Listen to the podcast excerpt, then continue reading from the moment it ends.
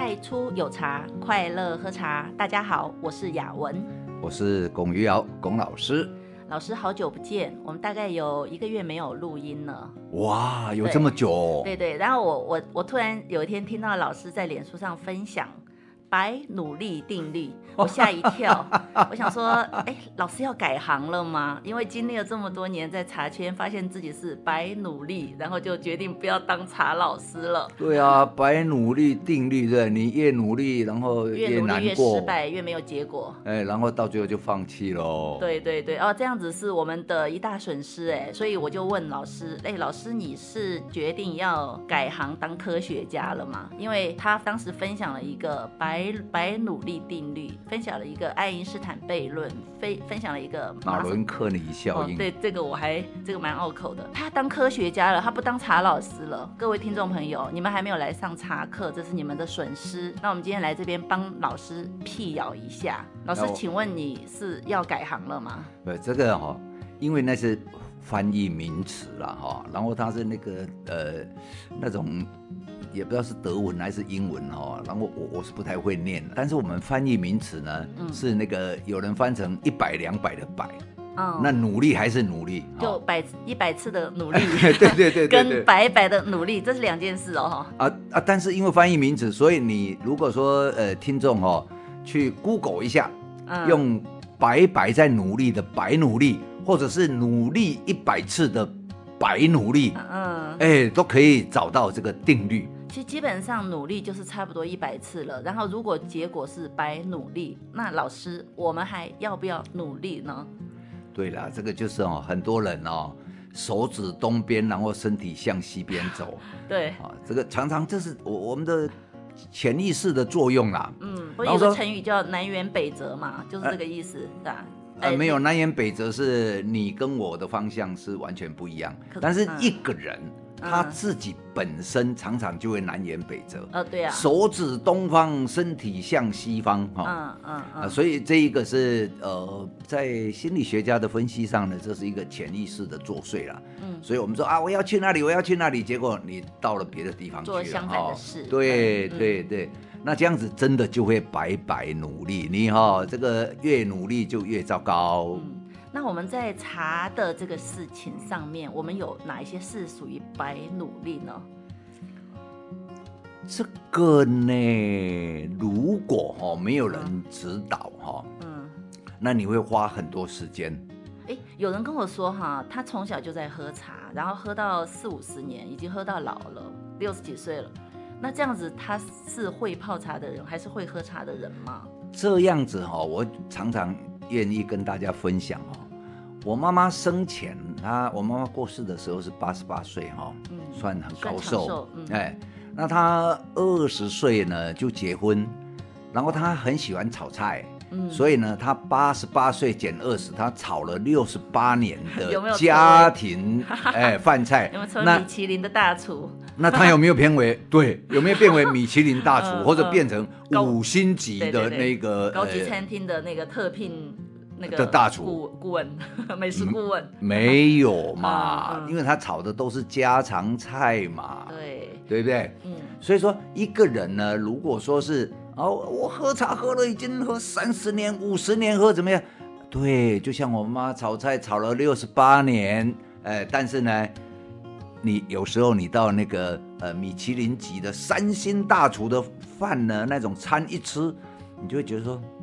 我我是有有那个机会啦，我曾经一年里面密集吃了六十六餐的米其林级的，嗯嗯，那我吃那个东西我就知道啊，跟我妈妈完全不一样。我们不要讲哦，好吃不好吃，嗯，也不要讲那个啊什么，呃贵便宜或者是精什么金或粗啊什么的，嗯，都不要去挑剔。但是哦，只要你一吃，你就知道说哇，果然不一样。嗯，哎，那可不可以这样说？哎，老师，你吃了这么多，所以你用身体的五感跟你的触觉记忆去记忆这些东西，是的，它就成为你的 data。就是我们常常在喝好茶，那所有好茶里面的那种浓醇香、香甘滑重润苦涩，它会成为我们的记忆，留在我们的身体里面。我们再把它当做一个标准去吃其他的东西，用于比较，用于学习。好，那现在问题来了。老师，你吃了一年多的米其林餐厅，你也有你自己独特的品味。是的。那这样子你会做菜吗？诶，因为做菜哦，我是很喜欢做菜，而不是很会做菜哈、这个要分清楚哦。对。很喜欢跟很会做是、嗯、不一样。那你很会吃又很喜欢做，那你这样子做得出五星级米其林餐厅的那种菜吗？这个我举一个例子哈，最简单的，比如说法国哈，有一家叫做美心餐厅，它呢，全世界的人都说，如果你去了这个巴黎协和广场的右手边的角角有一个美心餐厅的时候，它的餐食当然都不用讲啦，但是如果它的甜点你没有吃，你会终身遗憾。然后呢，我就好像在朝圣一样，嗯，我进去呢就吃了这个叫做。烤布雷，也就是烤布丁的意思。嗯、结果呢，因为我们在台湾吃布丁哦，都是吃那种软绵的，嗯，很细致的。那它的烤布丁呢，是哇，里面哦，都好像有被老鼠咬过的洞洞，你知道吗？嗯，就很多空气的。哎，对。然后我觉得啊，这么粗，怎么是世界这么出名呢？嗯，可是哈、哦，虽然它的口感不符合我的习惯跟我的呃。期待，可是它有一个香气，很特别，很特别，特别到我就看，因为我也看他做啊，他就撒一把糖，然后拿一个喷枪，呜呜呜这样子喷一喷，然后就拿来给我。那我一吃哦，那个香味好的不得了，那么我就把那个香味记起来。但是呢。我就用我们台湾的那个布丁啊，对应去寻找这个香。哎，没有，然后把糖的布丁倒在那个、哦、呃陶瓷盘，然后我也把糖撒下去，烤，然后喷枪拿起来，我也会嘛，喷、嗯、枪、嗯，你不是常在烧炭都要用喷枪吗？对对。哎，对啊，嗯、我喷枪拿起来，呜，烧一烧，嗯，怎么没有那个香味呢？嗯、啊，不是就是撒一把那个恰刷吗？那个、嗯、那个糖吗？对。啊，但是它就是有一个非常让人家觉得温暖。让人家觉得迷恋的一种香气。嗯。对，好，我为了这样子的一个香气，你知道我花多久时间才破解这个秘密？你怎么破解的？我比较好奇。我们等一下再说时间，你是怎么破解的？因为我是 又又读读了一些书了哦。那读了一些书，我读到两个东西了。一个呢，就是说糖、咖啡、茶叶都是除臭剂。哦，哎，假如你们把糖摆在冰箱里面，你冰箱的这个五味杂陈，那个糖会吸收进去。嗯嗯。哦，咖啡也一样，咖啡渣泡完不要丢，摆冰箱可以除异味。茶叶泡完，把那个茶渣啊、哦嗯、放到冰箱。一样可以除杂味哦，这个是。对，我这边插嘴一句哈，糖跟那个咖啡跟茶叶可以放在鞋子里面，但是糖不要放在鞋子里面，哦、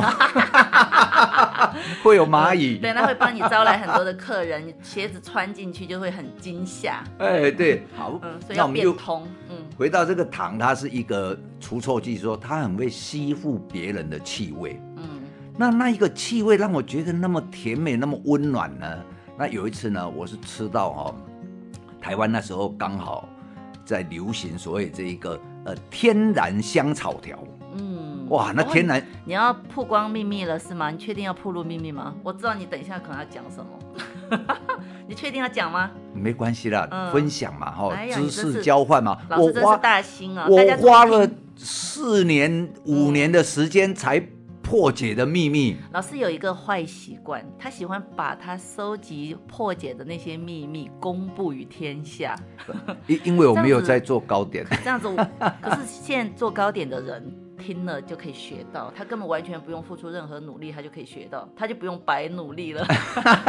那那这样子的话，如果说他们愿意下重本哈。嗯然后呃，做出那样好的东西哦，那我觉得也是消费者的幸福啦哈、嗯。不要说每一次哦都买那个化学的那个香草片，咚丢一颗，那我们都在吃化学香味啊。嗯，好，那我就把这个秘密说出来说出来哈。嗯，那这个呢，我就说哦，香草条要把不是要把那个香草香草籽哈，要剖开。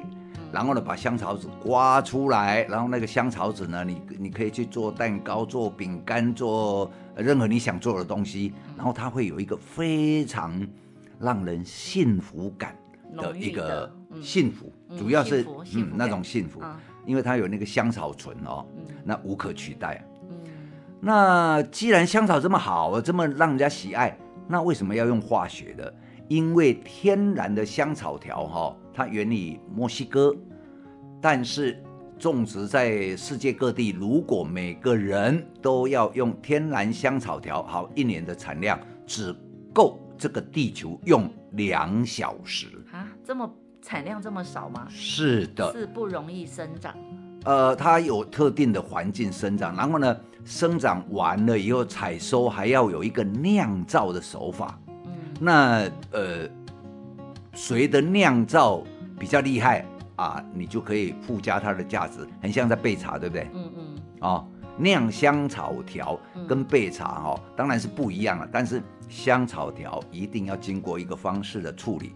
茶叶买进来以后，哦，像工作室有没有？嗯。我们都要经过哇，从白天背到黑夜，所以人家说我们的茶好喝，跟人家不一样，因为我们就是做了跟人家不一样的事情。对啊，因为我们要花很多时间，然后呢，也有很多的技术在里面。对，有老师多年的经验跟那个勤奋，因为这个东西。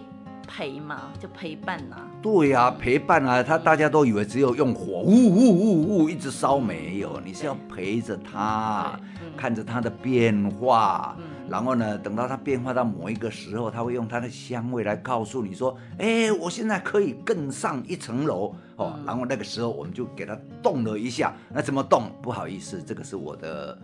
秘诀，秘诀 啊！大家如果喜欢的话，想要知道的话，要花钱来学。啊，对了对了，花钱买我的人生。因为老师要吃饭呐，嗯，不然的话，我们我们花一点学费把老师养着，他可以活更久，然后传播更多的善知识给我们呢。哎，那因为我不是糕点师傅啊，所以我就把这个香草条的秘密就继续公开下去啊。还没有公开完吗？那我们等一下就不讲茶了吗？没有关系啊，这个反正都是香味啊，茶跟这个香草这样子可以互相转来转去，转来转去。对对对，好，好，继续。那这一个香草条哦，我把香草籽刮下来，然后去做别的东西，然后可是闻那个香草荚的这一个皮壳啊，嗯，还是非常香。嗯，然后我就那时候没有 Google，嗯，没有 Google 呢，然后我就去哇博览群书，你知道吗？要去这样翻呐、啊、看呐、啊，然后到最后才说，哦，原来那个香草条不要丢掉，嗯，那个荚不要丢掉，把它塞到那个糖里面去啊，嗯，那经过呢一个礼拜，你那一罐糖因为吸收了这一个香草荚剩余的这一些香气，嗯，然后那个香草条呢的香气被吸收之后，我告诉你还是有了，还是有香气，就是比较淡呐、啊，就像我们的茶熏花茶。茶热热的，花放在旁边，茶会吸收花的味道。它好像有一个原理是说，比较冷的东西会吸热的东西，还是热的东西会吸冷的东西？或者说比较干的会吸比较湿的？哦，对。啊，香草条我们刚刚不是讲说有酿吗？对。啊，酿就湿湿的嘛。它会发酵，它会转。对，然后它它就有一点湿度。嗯嗯嗯。然后湿度呢，然后糖是干的嘛？嗯，对。然后干的就会把吸湿的。吸过来哦，哎，就那吸吸香草的湿，然后顺便就把它的香香气也吸过来了。对，那这样糖会融化吗？不会融化哦。哦，那这个一吸过来以后，那个我们称为香草糖。嗯，那用香草糖呢撒在布丁上面，然后那个喷枪拿起来，呜，喷了以后，那一个啊。美心餐厅烤布雷的香味就这样被我破解了。就算它那个面包乱七八糟，但是因为它的味道有比较特别，所以它也可以独树一帜。对，它的那个呃布丁呐、啊。所以人就是有的时候哈，就是关于努力这件事情，如果你在一件小事里面，在人家看不到的地方稍作用心，你就会做跟人家不一样的事情。你看它也不过就是一般的布丁嘛哈，嗯、然后呢？而且那布丁我还觉得不好吃哈，哎，那个各位听众，我觉得不好吃，但是那个香味真是迷人，这样子。你是不是吃错了？你刚刚说有孔洞，我就想到可丽露，你该不会吃到可丽露了？没有啊，它就是烤布雷啊。烤布雷怎么会有孔洞？变啊，它蒸的时候那个干了，蒸的那个工哦，不知道怎么样弄的，结果那个就有有的冒泡嘛，啊，就会有有那个呃，对，抽抽啦，就搓啦。所以老师他去美心餐厅朝圣，哈，他花了时间，花了钱，他没有白努力，因为他从这个中间去研究、去钻研，他发现了人家的秘密，去学习到人家的东西。对对，对。那我们今天在说到白努力这件事情，我看很多跟我一样学茶的朋友，或者是喝茶的朋友，他们常年在喝不对的茶，然后一直在喝茶的路上。进进退退，出出入入，一下喝一下不喝，反正身体不舒服就怪茶不好，然后身体舒服了，口味又很想喝，结果岁月在流失，时间久了，发现说，哎，什么都没喝到，喝了个寂寞，这个叫做白努力。嗯，学茶也是一样。是啊。嗯，如果今天是找到一个老师，老师美之美仪都在教美之美仪，好，那我们就学老师的美姿美仪。这样子其实算是东施效颦，因为我们不是老师本人，我们没有老师的背景跟美学和气质，我们就学老师。比如说我是一双大手，老师是一双小手，他拿一个小巧的壶，用几个蛋壳杯就非常的美。可是我这个大手手指头都伸不进去，然后我就在五大三粗是吧？对对对对，五大三粗，然后就在那边弄巧成拙，一下把水打翻，一下把杯子打打破，然后把客人搞得很紧张。美美学是一种美学是一种素养，天生的。没有要素养，要培养。素养，素养，对对对。我不是说我没有美学素养哦，只是我比较谦虚。好，OK。所以说，我们又回来说哈，一个人哈，我说，因为我说我妈妈不会得罪人嘛。对对对。我妈妈做的菜真的我很喜欢很想说别人呐，但是他怕得罪人，所以他说他妈妈。我妈妈做的菜哈，我真的我吃一辈子都不会厌，都不会烦。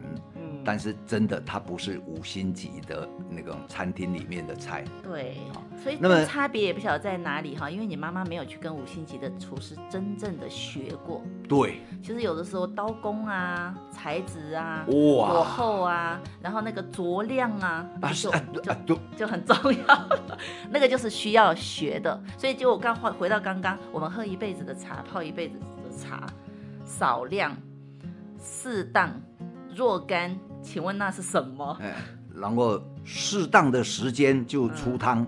然后他现在老师现在给我出一个难题，他教我一个白努力定律泡茶。你说我如果没有前面五年的基础奠定，我怎么会听得懂？我直接放弃。我说哦，老师叫我白，说我白努力，那我就不要做了。那所以说，其实白努力定律用哎，在物理上用定律，就是说已经被。钉钉死了哈，板上钉钉已经是没有人去否定它哈。对对。那因为这个白努力呢，呃，它的翻译名词嘛哈，呃，不能努力之类的啦哈。那嗯，反正你说什么都可以，我们都不懂了，你随便乱念没关系。反正我也不懂。对对对。那这一个白努力其实呢，我们呢日常生活里面其实常常可以看到，它是流体力学里面。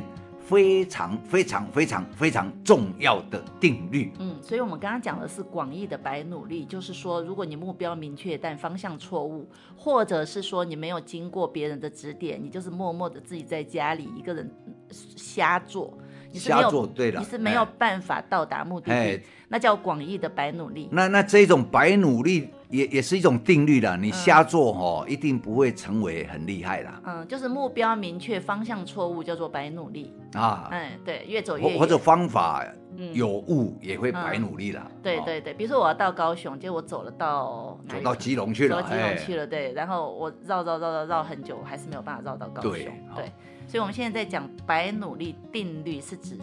哎，你你刚刚讲的是人人生的定律，对对对，啊，那但是在物理上，嗯，在物理上真的就是白努力这个人呢，他哦发现了一个流体力学里面非常非常重要的一个物理现象，嗯，那这个物理现象呢，也就是说哈，比如说我们举个例子，在生活上哈，大家有坐过飞机吗？哎，有，我有坐过飞机。这个台湾大概没有坐过飞机的人很少了哈。嗯。那我不知道各位坐飞机的时候有没有看到那个飞机的机翼啊？嗯，有。这个我帮大家打油。哦，上方哦，它有一个弧线。嗯。然后呢，下方是平的。嗯。哦，有。那么这个上有一个弧线，下有一个平线。嗯，那么这是什么？这就是说，当空气哈、哦、被这一个这一个物体，就是飞机的机翼切过去的时候，那它是不是会形成被切断了？空气被切断了。嗯嗯。那切断以后呢，走在这一个飞机上方的弧线的这一段空气呢，它就会变成比较，呃，密度会变变得比较稀。嗯。然后下方那个平的呢，那个密度就不会跟相对上面就比较密。那么上面比较稀的时候呢，那你东西就会这样子浮起来。嗯。哦，那这个浮起来呢，因为你。一个空气被切断以后，哦，它被切断的那一刻到后面，它要再连接在一起，这个时间是一样的。嗯，那时间既然要一样的时候，上面这一段距离比较长，下面这一段距离比较短，然后距离比较长的是不是要跑快一点？嗯，啊，距离比较短的就跑慢一点，这样两两个才会再结合在一起嘛。才会在同一个地方。哎，对，再结合在一起。嗯，所以说那一跑快以后呢，它那个。密度就变稀，然后你加速哈，就是说那个飞机一定要加速到某一个速度之后，嗯，然后飞机就浮起来了，嗯嗯嗯嗯，这就是飞机浮起来的道理。哦，被破又被你破解了，不是被我破解，人家这个 人家早就破解了，人人家早就知道白努力发明这个定律以后哈，以前的飞机莱特兄弟发明飞机，那个飞机根本翅膀哦都是上平下平。所以那个根本飞不远嘛，也飞不高嘛。因为是白活了，我们坐了那么一辈子的飞机，他没哎，对啊，因为他们没有 那时候还没有白努力定律嘛。那后来因为白努力定律的这一个流体力学哈，呃，被那个证实之后，嗯，然后哇，就应用在生活上哦。那我刚刚是讲飞机嘛，嗯，那么那跟泡茶有什么关系？对呀，哎，那么大的。定力用在泡茶这个小壶里面。对呀、啊，那这个我们常常哦，以前我我学茶的时候就在那里吹嘘，你知道吗？嗯、我说这个泡茶要泡得好，牵涉到流体力学。哎呀，我对流体力学懂个屁！啊、等一下这个放出来，可能那个音会逼，这样消音。啊、不会的，反正我骂我自己嘛。没有，他在讲英文字母啦，P 这个字母。啊，对了，对了，对了，嗯。嗯因为根本不懂，然后呢，以为人家叫我，你会糊弄，你那时候就先糊弄再说。我就讲流体力学，人家以为我很科学，根本那你问我说流体力学是什么，我哪在？对对对，但你现在把它给研究出来了。哎，对啦，就是。怎么突然懂事了，会去研究这个？啊，因为一辈子搞不懂的东西。吃饱闲闲呐，哦，吃饱闲闲哦，就。乱看书啊！哎，这个真的是哦，我们之前曾老师有讲过，他说外国的科学家全部都是吃饱很闲的人，他才会有时间去研究科学。对啊，那啊脑袋就胡思乱想，然后我就想到啊，以前都讲流体力学，那流体力学是什么？什么？啊，然后说哇，原来是这个白努力啊！嗯嗯，哎，对。那老师，我们今天因为是广广播嘛，哈，大家可能听比较抽象。我们今天只要讲定义，稍微讲一下，你不要告诉他们怎么注水哦，因为这个是要他们来学。哎，对对对对对，不是说要不是说要你们的学费，但是你们来，我们面对面教你，手把手教你从哪里注水，怎么样注水，用什么样的力道，什么样的方式，什么样的姿手法，那个泡出来的茶真的不一样。保证叫你不会白努力。嗯，对对对，怎么样？你最近有体验是吧？我非常有体验。我下我下一集会分享。我们这一集先请老师分享他那个之前懂个屁的流体力学，用在茶的上面。对呀、啊，嗯，你刚刚说三个嘛，一个是白努力定律，用于茶艺的流体力学会让茶汤变得怎么样呢？最大的改变是什么？最大的改变哦，让茶汤。它其实是。会呼应到，呃，爱因斯坦的茶叶悖论里面。哦呦，前面那个还没搞懂，他又要来一个。哎，会会呼应到。各位，请注意听，白努力，呃，接下来就是爱因斯坦的悖论。对，因为那个爱因斯坦那个茶叶悖论其实哦，各位听众，其实你们不要听我讲了哈，你们哦自己去 Google，现在 Google 其实很方便，嗯嗯，你就 Google 那个茶叶悖论。然后呢，这个如果你前面再加个爱因斯坦哦，那个是一九二六年哦，那爱因斯坦的悖论。然后呢，那这个白努力呢，你就打白努力啊，你就会发现辅仁大学物理系的，嗯，哦，也在教白努力定律。但他未必会泡茶。哎，对，那那我们泡茶的人如果能够了解这一些，我们利用技巧，嗯，然后利技巧呢。把它做到，就好像飞机一定要加速到两百多公里，它才会浮起来。嗯、对，那个白努力效定律就出来了。那，那我们在泡茶呢？我们不是说让你的水加速到 两百多公里。对，我就是想，我想到这个说，如果水流过快，那个壶会不会浮起来？就就飞起来。对啊，是吗？我脑袋太简单了。呃、这是一个笑话。没有，就是说那一个是一个技术啦。你你把飞机加速到两百多公里，这是一个技术。嗯。技术完成之后，剩下的就交给大自然的物理现象。哦，那我们泡茶也是要练习一些技术。嗯，那个技术到位的时候，剩下哦，那个茶汤啊，那个香分子啊，那个什么，那个是物理现象，自然会让我们这一杯茶变得好喝。嗯，大概老师的意思就是说，当你明白一件事情的原理，你就会知道去怎么做。嗯当你知道怎么做，你就会去选择。哦，修正一下，嗯，知道原理之后，嗯，知道原理之后，我们就来找怎么做才能够让这个原理为我们服务，服务的方法。哎，呃，对，这就是老师查课要教的东西。哎，对对对对对，就就是说，嗯，我们还是回到飞机，嗯，就是说，你知道白努力会让飞机浮起来，嗯，那我教你让你的飞机可以冲到两百多公里，然后你自然会浮起来。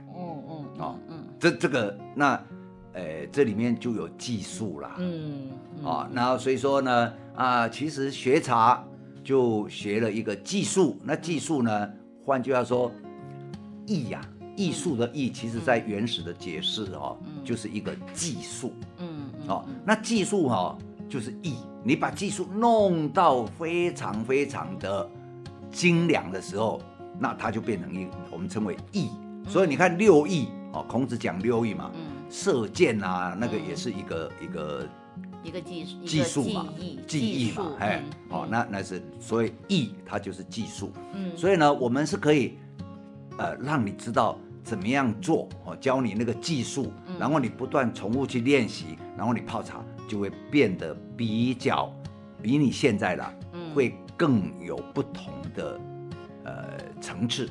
其实说穿了哈，江湖一点诀，说穿了，大家会觉得，哎，好像一钱不值，五分钟就告诉你清楚了。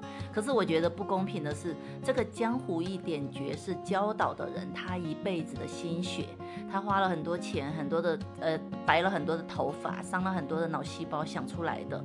那今天学生来学，那有的老师很厉害，他会把这个五分钟的江湖一点诀变成二十堂课。这样子教学生，因为他把学生想得很笨，但是龚老师是一个，龚老师是一个他自己很笨的人，因为他把学生想得很聪明，他三堂课就把学生教会，三堂课教不教得会学生？就我所知，他那天跟我讲白努力定律，我是一个蛮笨的人，他只讲了一次，然后我，哎，就通了，然后我现在在家里每天泡茶，我都迫切的希望人家来喝。因为我孤芳自赏，因为我泡茶泡的太好喝了，没有人可以分享。但是我曾以前我是不喜欢泡茶的，因为我觉得说我泡茶泡的很一般，我就是泡商业茶，就这意思。我所说的意思就是说，龚老师他可以花三堂课把学生，就是把他研发了一辈子的心血的那些 tips 交给学生，他在这个部分比较吃亏，但是我觉得这是学生的福音，因为大家现在都很忙。只要花三堂课的时间，就可以学到龚老师四十多年、五十多年的精髓。现在大家可能不会感谢龚老师，觉得没什么。等到龚老师他日先去之后，大家可能会感很感谢，因为他们再也在别的老师身上得不到这种体验了。那我为什么会这样说？因为这是我个人的亲身体验，随便你们相不相信呢？就当做我在打广告。好，那现在就是太初有茶这边。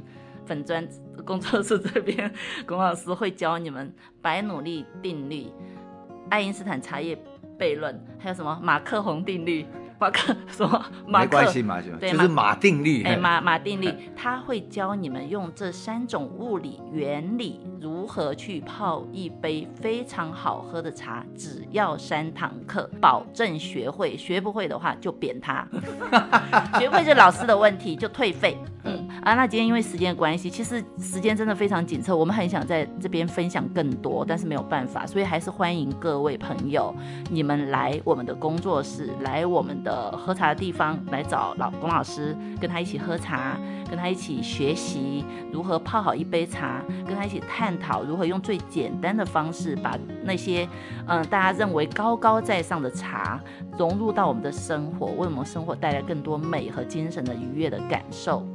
那我们今天节目就到这边，太初有茶，快乐喝茶。我是雅文，我是龚老师，谢谢大家的收听，拜拜。